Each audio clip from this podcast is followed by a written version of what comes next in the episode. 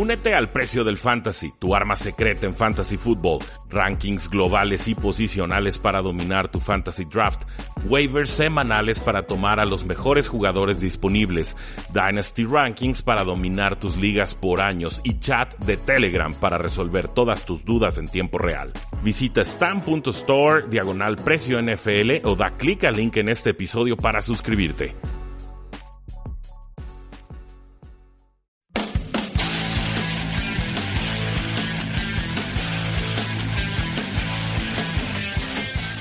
Saludos a todos y bienvenidos a un programa más de Tres y Fuera, donde la NFL no termina y nosotros tampoco. Mi nombre es Rudy Jacinto y, damas y caballeros, por fin concluyó el NFL Draft del 2019. Ya tuvimos siete rondas con 32 selecciones cada una, además de algunos picks compensatorios que se otorgan a lo largo del draft y con esto ya podemos hacernos una idea más clara de cómo será que los equipos entrarán a competir por ese trofeo Lombardi en esta próxima temporada. Eh, antes de comenzar, de analizar, hoy nos vamos a dedicar a hablar de la ronda 1. Eh, recuerden que nadie sabe realmente cómo van a funcionar estas selecciones de draft. Es un hecho que algunos jugadores llegan con más caché que otros, con más producción que otros, con más capacidades físicas que otros, con más mentalidad o preparación quizás para eh, prosperar en la NFL. Pero no sabemos a ciencia cierta cómo van a producir, si se van a adaptar, si sus coaches los van a saber guiar, si el jugador va a tener problemas personales, si las lesiones los van a respetar y si podrán alcanzar o no el potencial que han mostrado en el nivel colegial. Lo más que podemos hacer, y creo que esto depende de cada analista, es describir escenarios, estimar probabilidades, hacer una evaluación que sea completa, que sea coherente, que sea congruente, y entonces eh, entendiendo que es simplemente una predicción, un análisis, ahora sí que jugarle al futurólogo, pues decir este jugador me gusta o este no por estas cualidades o estas deficiencias que he notado en su estilo de juego o en su personalidad o en algo que rodea a este jugador. Quería ser muy claro con esto, al momento en que yo critico o aplaudo a un jugador, lo hago obviamente con todas las limitaciones humanas de alguien que no puede ver el futuro, pero sí de alguien que eh, hizo su trabajo, que estudió, que investigó, que revisó, que estudió algunas cintas de juego y que eh, pues finalmente tiene una opinión, creo yo, informada al respecto. Habiendo dado ese disclaimer, pasamos a la primera selección de este draft y ya sabíamos cuál era. Lo único que hicieron fue hacernos esperar unos 10 minutos más. Los Arizona Cardinals tomaron a Kyler Murray, el quarterback de Oklahoma. Un jugador que está en una situación interesante, ya había sido seleccionado en el draft de béisbol, un año después es también seleccionado en el draft de la NFL. Tiene muchísimo apalancamiento, mucha eh, fuerza negociadora, tanto con la MLB como con la NFL. Entiendo la selección, es un jugador talentoso, un jugador productivo. Acabamos de ver lo que Baker Mayfield hizo la temporada pasada. Lo entiendo desde la perspectiva de que es un jugador muy talentoso y de que quarterback es la posición más importante en la NFL. Pero como negocio, como estrategia, como eh, gerencia empresarial, si lo quieren ver de esa manera. Simplemente me parece reprobable que tu altísima selección del año pasado fuera ya descartada un año siguiente y que el que tomó esa decisión siga tomando decisiones la temporada siguiente. Imaginen que ustedes son los jefes, Llego yo y les digo, ¿saben qué? Tenemos que apostarle, eh, que les gusta? Unos 10 millones de dólares a este proyecto porque este proyecto es el que va a sacar adelante a la empresa. Y los convenzo y les presento argumentos y me dan ese dinero y lo gasto. Y al día siguiente les digo, ¿saben qué? No, no, no, no, no. Este es el proyecto que ahora sí va a sacar adelante la empresa y este proyecto anterior, que bueno, sí se los vendí, pero eh, hubo algunos detallitos por ahí, hay que venderlo a un millón de dólares. Lo siento. ¿Ustedes qué pensarían? ya me hubieran ocurrido, ¿no? Yo, yo pensaría que eso es lo que harían, sería lo más lógico y congruente.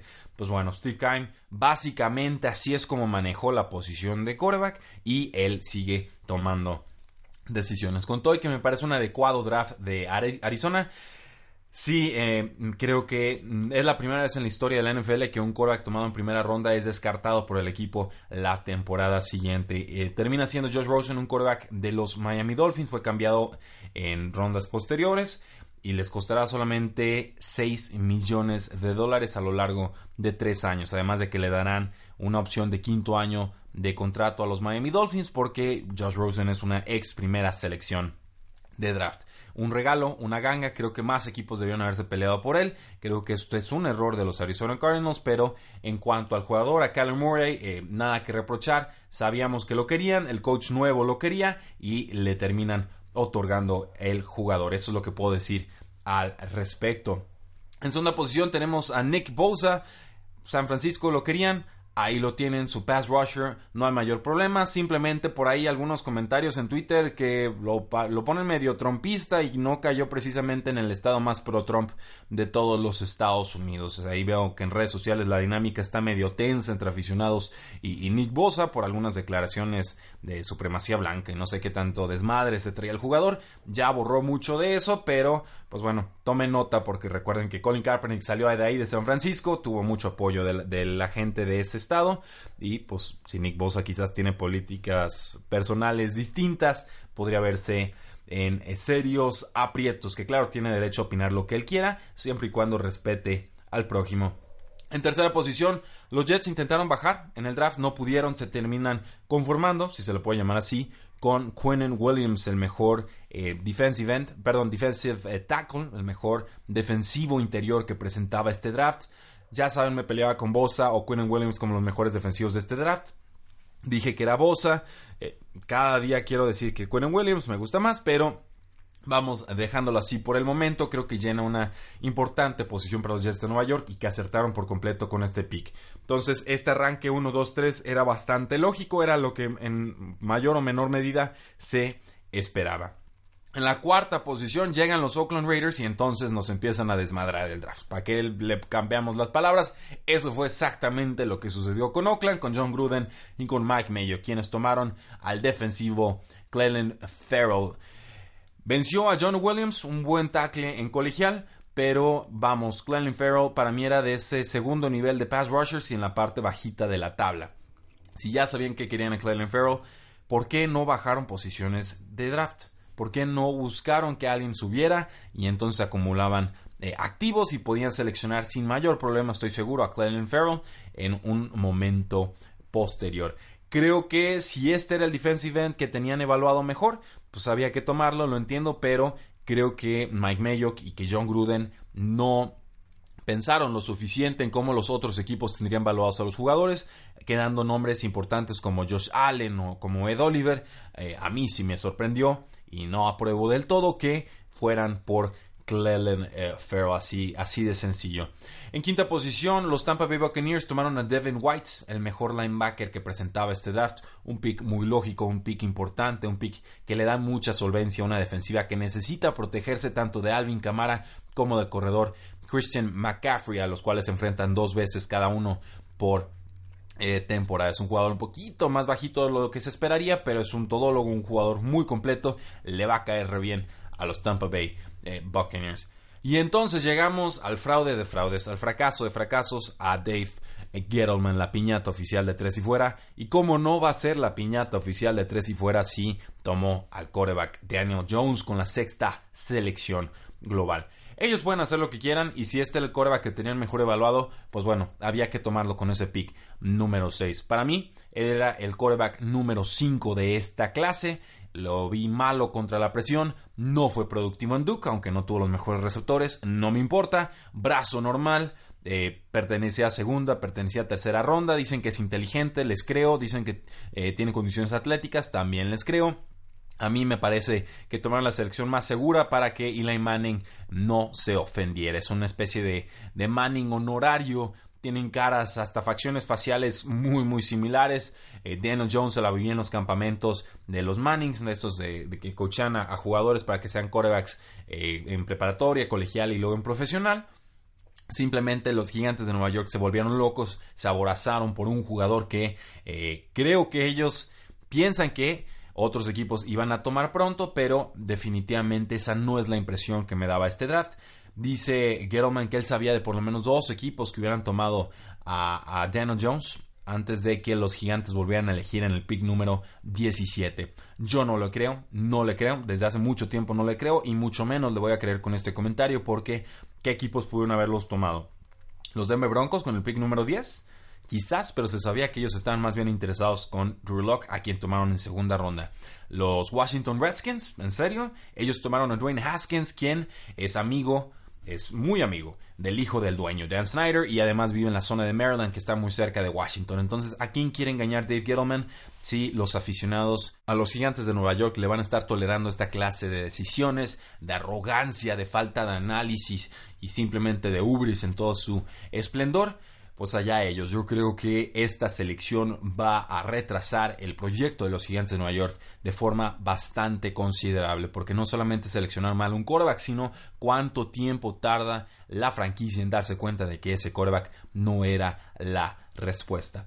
Todo puede pasar, por supuesto que me puedo equivocar, no lo apostaría, creo que hay consenso entre el público analista, incluso entre muchos aficionados a los gigantes de Nueva York. Se escuchaban los abucheos y los lamentos en el MetLife Stadium cuando se anunció esta selección. Un gran pecado haber puesto a Dave Gettleman como general manager, a ver cuánto tarda la franquicia en darse cuenta. Pick número 7, los Jacksonville Jaguars tomaron a Josh Allen. Yo creí que se iban con tackle ofensivo o con ala cerrada, pero pues obviamente no creían que los gigantes de Nueva York y los Raiders fueran a tropezar de esta manera y que permitirían que Josh Allen les cayera hasta el pick número 7. Es un jugador que a diferencia de los pass rushers anteriores, sí puede defender mejor en espacio y eh, pues básicamente los Jacksonville Jaguars hacen más fuerte una fortaleza que ya tenían, la de perseguir a mariscales de campo rivales. Un gran regalo y un gran acierto a mi parecer. En la octava posición, los Detroit Lions tomaron a Hawkinson, el ala cerrada de Iowa. Un ala cerrada de tres downs, se juega muy bien bloqueando en jugadas de pase, muy bien bloqueando en jugadas por tierra y además es bastante competente eh, atrapando pases. Un jugador completito le va a caer muy bien a los Detroit Lions se podrá complementar con Jesse James, que eh, pues pueden alternarse, los dos son capaces en ambas facetas de juego, pero definitivamente TJ Hawkinson es el jugador a seguir en esa posición y en ese equipo. Pick número 9, me gusta mucho lo que hicieron los Buffalo Bills, me gusta muchísimo, le veo por fin un rumbo y una dirección y un plan a este equipo, por más que no esté convencido con su mariscal de campo. Los Buffalo Bills tomaron al pass rusher Ed Oliver, quien es sumamente disruptivo por dentro en la línea defensiva. Este regalo también fue cortesía tanto de Gigantes de Nueva York como de los Oakland Raiders.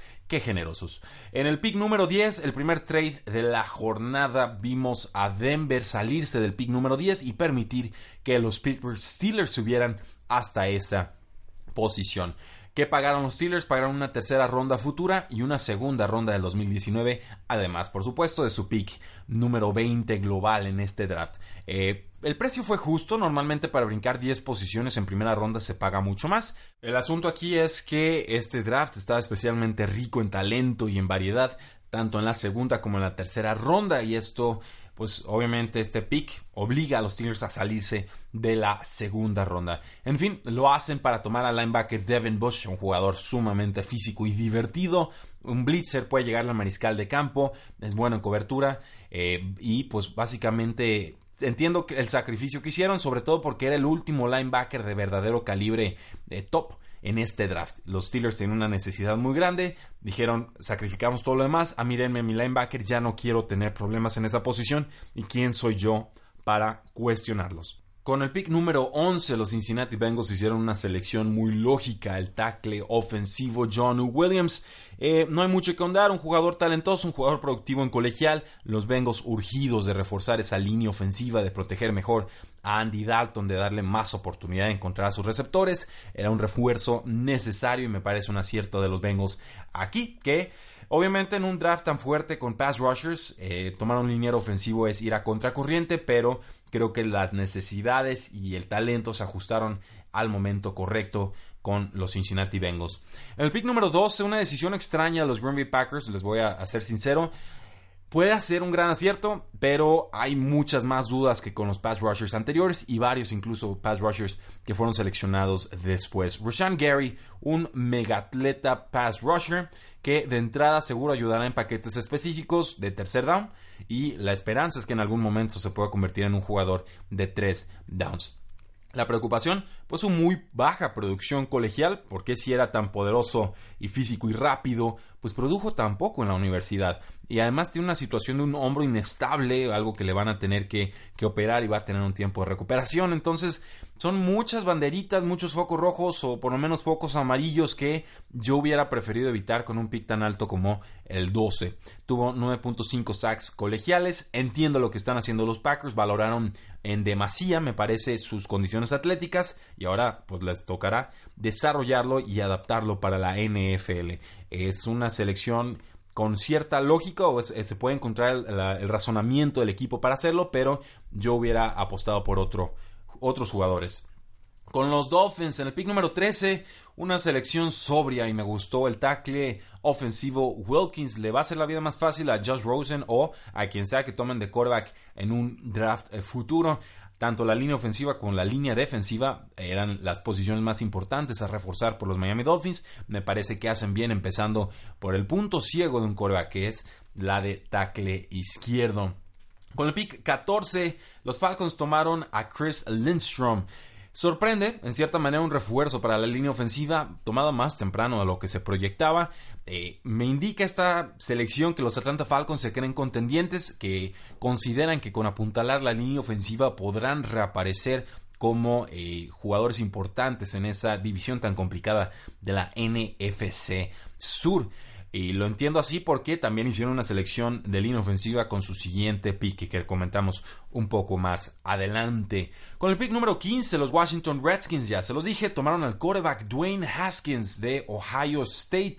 Me gusta que los Redskins no se volvieron locos, se esperaron, dejaron que el draft viniera a ellos y no ellos estar yendo al draft y consiguieron al quarterback que todos sabíamos que querían sin tener que pagar un pick adicional lo cual me dice que tenían bien calibradas las expectativas de otros equipos y por eso tuvieron su recompensa ahorrándose selecciones. ¿Qué podemos esperar de Dwayne Haskins? Pues es un jugador que sigue en proceso de maduración, 50 touchdowns el año pasado, una gran ofensiva por supuesto, tiene algunas dudas, no siempre es el, jugador más preciso, sí hace buenas lecturas de defensiva, pero a veces la intención mental y la decisión no van alineadas con lo que su cuerpo le ofrece. O sea, encuentra la jugada, la intenta, la, ataca y el pase simplemente no llega a donde debe estar con el jugador. Eh, hay que reforzar la línea ofensiva de los Washington Redskins. Ha estado muy lastimada en temporadas anteriores, pero yo le tengo confianza a esta franquicia al momento de seleccionar tanto a ofensivos como eh, defensivos. En líneas generales son bastante competentes. Con el pick número 16, Carolina toma a Brian Burns. Este es uno de los pass rushers que hubiera preferido sobre Rashan Gary que tomaron los Packers. Es sobre todo muy veloz doblando las esquinas y fue más productivo que el mismo Rashan Gary en colegial. Con este jugador me parece que cayó demasiado y que era un buen valor. Las Panteras de Carolina históricamente han sabido seleccionar y aprovechar y, y hacer crecer a sus pass rushers y creo que Brian Burns no será la excepción. Eh, los gigantes volvían a seleccionar en esta primera ronda y toman al nose tackle Dexter Lawrence. Es un jugador que te puede tener el juego terrestre, pero es un poco más que eso. También le puede llegar de repente a un quarterback. Eh, fue tomado algo alto a mi parecer. Yo lo tenía proyectado para final de primera ronda. Lo toman los Giants a la mitad de la primera ronda. Entiendo la selección. Los Giants tenían una necesidad importante en esa eh, línea defensiva, algo que parchar.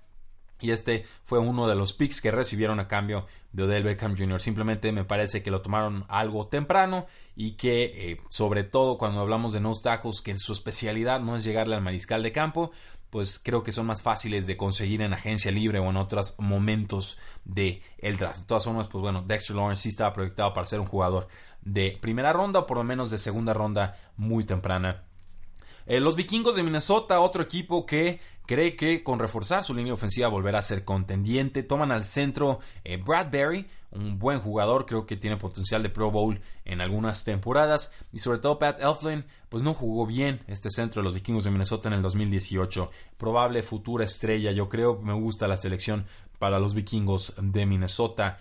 Con el pick número 19, los Titanes se la jugaron. Tomaron a un jugador defensivo que por talento es un top 5, pero que trae también muchos focos rojos o alertas.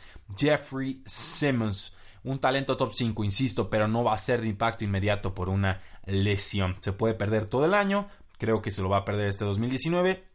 Los Titans entonces, creo yo, también se creen contendientes, porque este es un pick de lujo, es un jugador que no va a tener un impacto eh, inmediato, pero que crees que puedes guardar y después eh, aprovechar y desatar sobre la NFL. Entonces, me gusta el draft para también estarle tomando el pulso a los equipos, a las franquicias, meterme en su psique, tratar de descifrar cómo es que ellos mismos se están viendo rumbo a las siguientes temporadas. Dicho eso, volvemos con los Denver Broncos, el pick número 20, y lo usan para tomar al segundo a la cerrada de Iowa, Noah Fant, un jugador que se especializa más en la recepción de pases que en el bloqueo, aunque a mí me parece que también es competente en esa faceta de juego. Los Broncos llevan años buscando una ala cerrada, no lo han encontrado desde pues Julian Thomas, el jugador que estuvo con, los, con Peyton Manning en los Broncos hace ya muchísimas temporadas y además se la vivía eh, lesionado. Creo que Noah Fant es un pick seguro, un pick confiable, un jugador en una posición de mucha necesidad y una selección que hubiera reprobado si la tomaban en el pick número 10, pero como Denver bajó posiciones, calibró bien el draft, sumó activos para draft de picks y eh, toma Noah Fant con un pick más bajo, entonces me gusta muchísimo la decisión. Con el pick número 21, pues tuvimos un trade. Seattle baja, sube Green Bay y toman al safety Darnell Savage, un jugador que se parece mucho al otro safety que tomaron en agencia libre, Adrian Amos.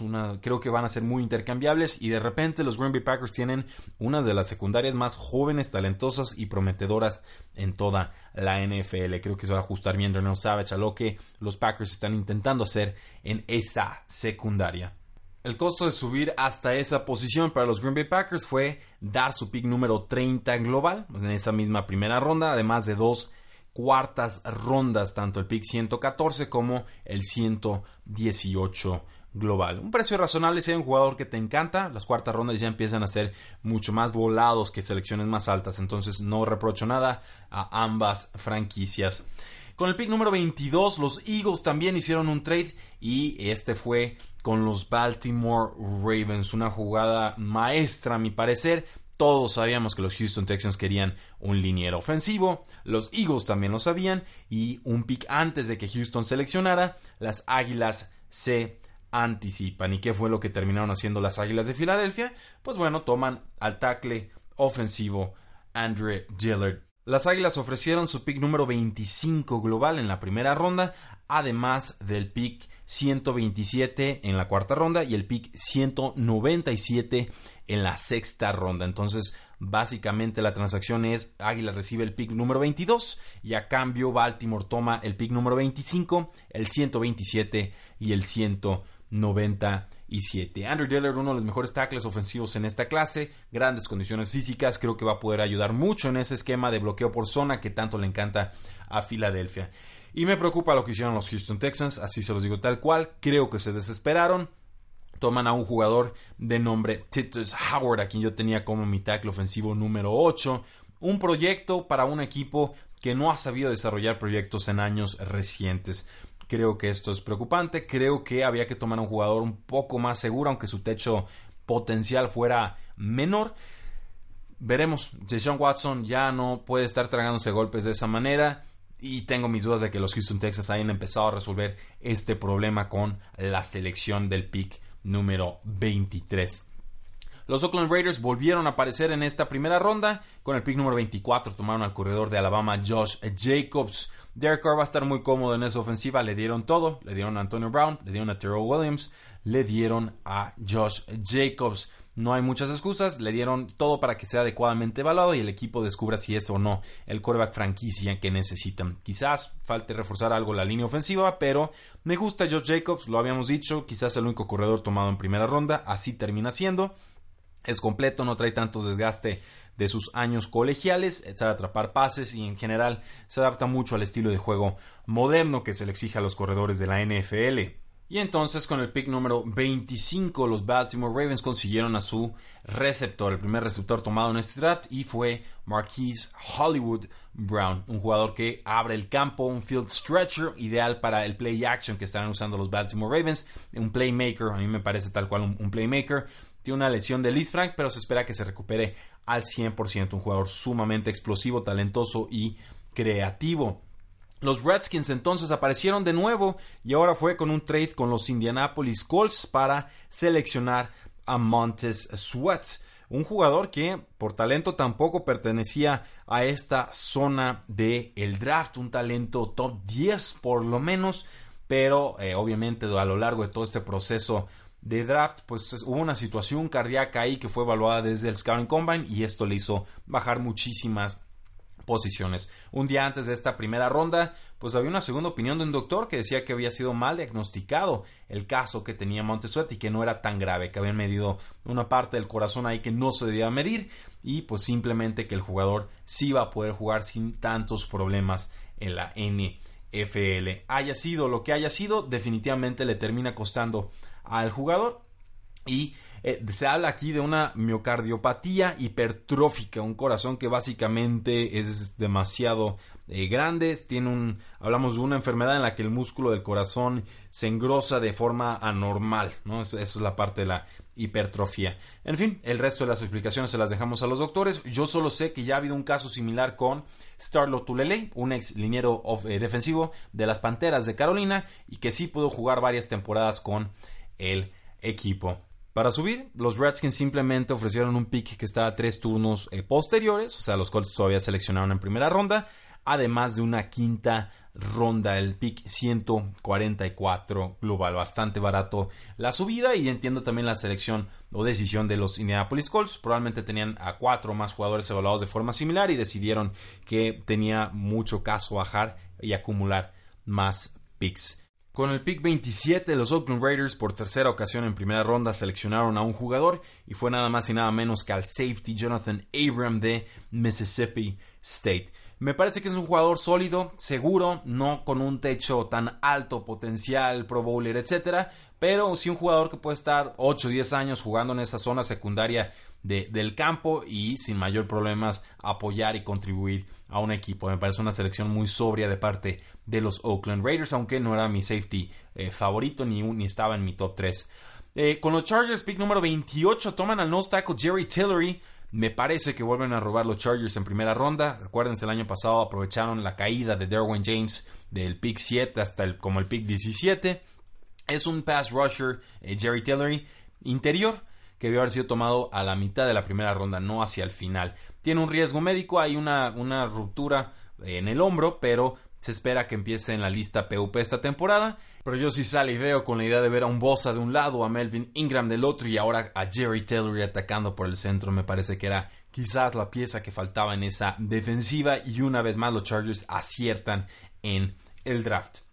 Con el pick número 29, los Seattle Seahawks, habiendo ya bajado en este draft, vendiendo su posición original, toman a LJ Collier, un jugador al estilo de Frank Clark, al menos en cuanto a su rol. No lo tenía ni cerca en la primera ronda, pero los Seattle Seahawks suelen ser muy independientes eh, con sus estilos de evaluaciones de jugadores, dejémoslo de esa manera. No es un equipo que se vaya con el consenso, siempre tienen una o dos sorpresas, sobre todo en primera ronda. Y diría que últimamente no le han funcionado, pero así es como opera la franquicia. Con el pick número 30, pues los gigantes suben, hacen un, trade ahí y consiguen al cornerback de Andre Baker, un jugador de la Universidad de eh, Georgia, que es capaz, es, bueno, era de mis favoritos en esta clase, pero bueno, es un poco más pequeño, es un poco más lento que los otros cornerbacks que había en el draft. Es productivo, eso sí se lo concedo en colegial, y también se nota de volada el talento que tiene este eh, jugador. Entiendo la decisión de los gigantes de Nueva York, que tienen que reforzar todas sus zonas, posiciones, etcétera, a la defensiva. Simplemente les recuerdo que el año pasado ya gastaron una tercera ronda en un jugador que se llamaba Sam Bill y que se le lastimó de volada y fue un jugador que tomaron en el draft suplementario. Entonces están tirando ahí muchos dardazos a la posición para que se desesperaron la vez pasada con este jugador, habiendo podido esperar a este draft. No lo sé, simplemente sé que los Gigantes de Nueva York pagaron una tercera ronda en el 2018 y pues este jugador de 6'1 y 185 libras se salió de Western Michigan por razones académicas y después termina lastimado del hombre. No sé qué vaya a ser de él, pero si toman a DeAndre Baker con su primera ronda, me da muy mala espina el futuro de Sam Beal. Con los Falcons en el pick número 31, pues vuelven a subir a la primera ronda y toman a su segundo liniero ofensivo de esta clase, a Caleb McGarry, un tackle derecho que no tenía ni de cerca contemplado para primera ronda, pero ya cuando revisé noticias o blogs sobre él, sí parece que se iba calentando su valor en el mercado. De todas formas, yo creí que iba a ser un jugador de tercera ronda y lo terminan tomando los Falcons en primera. Y por último, los Patriotas de Nueva Inglaterra sorprenden y toman un receptor, pero sorprenden por el receptor que toman. Toman a Enkeel Harry, eh, un jugador pues de posesión, un jugador de manos poderosas, un jugador que es muy difícil de taclear y que genera muchas yardas después de cada una de sus atrapadas. Los Patriotas históricamente han sufrido para desarrollar receptores. Creo que es por la ofensiva tan complicada que manejan y un quarterback con casi 20 años de experiencia que tiene toda clase de, optativas, variables, etcétera. Es muy difícil para un receptor nuevo llegar y aclimatarse y adaptarse y meterse en la cabeza de Tom Brady de esa manera. Pero en Kill Harry es un jugador versátil que se puede alinear en toda la ofensiva. Es grande, es físico, eh, sabe cuidar bien el balón. Me parece que es talentoso, pero no genera mucha separación de defensores en sus rutas. Entonces, ¿cómo lo van a utilizar? Vea comparaciones en internet, quizás al modo de, de Aaron Hernández, moviéndolo por toda la línea eh, ofensiva y sobre todo atacando en las bandas. Me gustaría ver algo por el estilo. Es un receptor de molde muy distinto a lo que tienen los Patriotas en estos momentos. Todos más eh, livianitos, chicos, estilo Julian Edelman.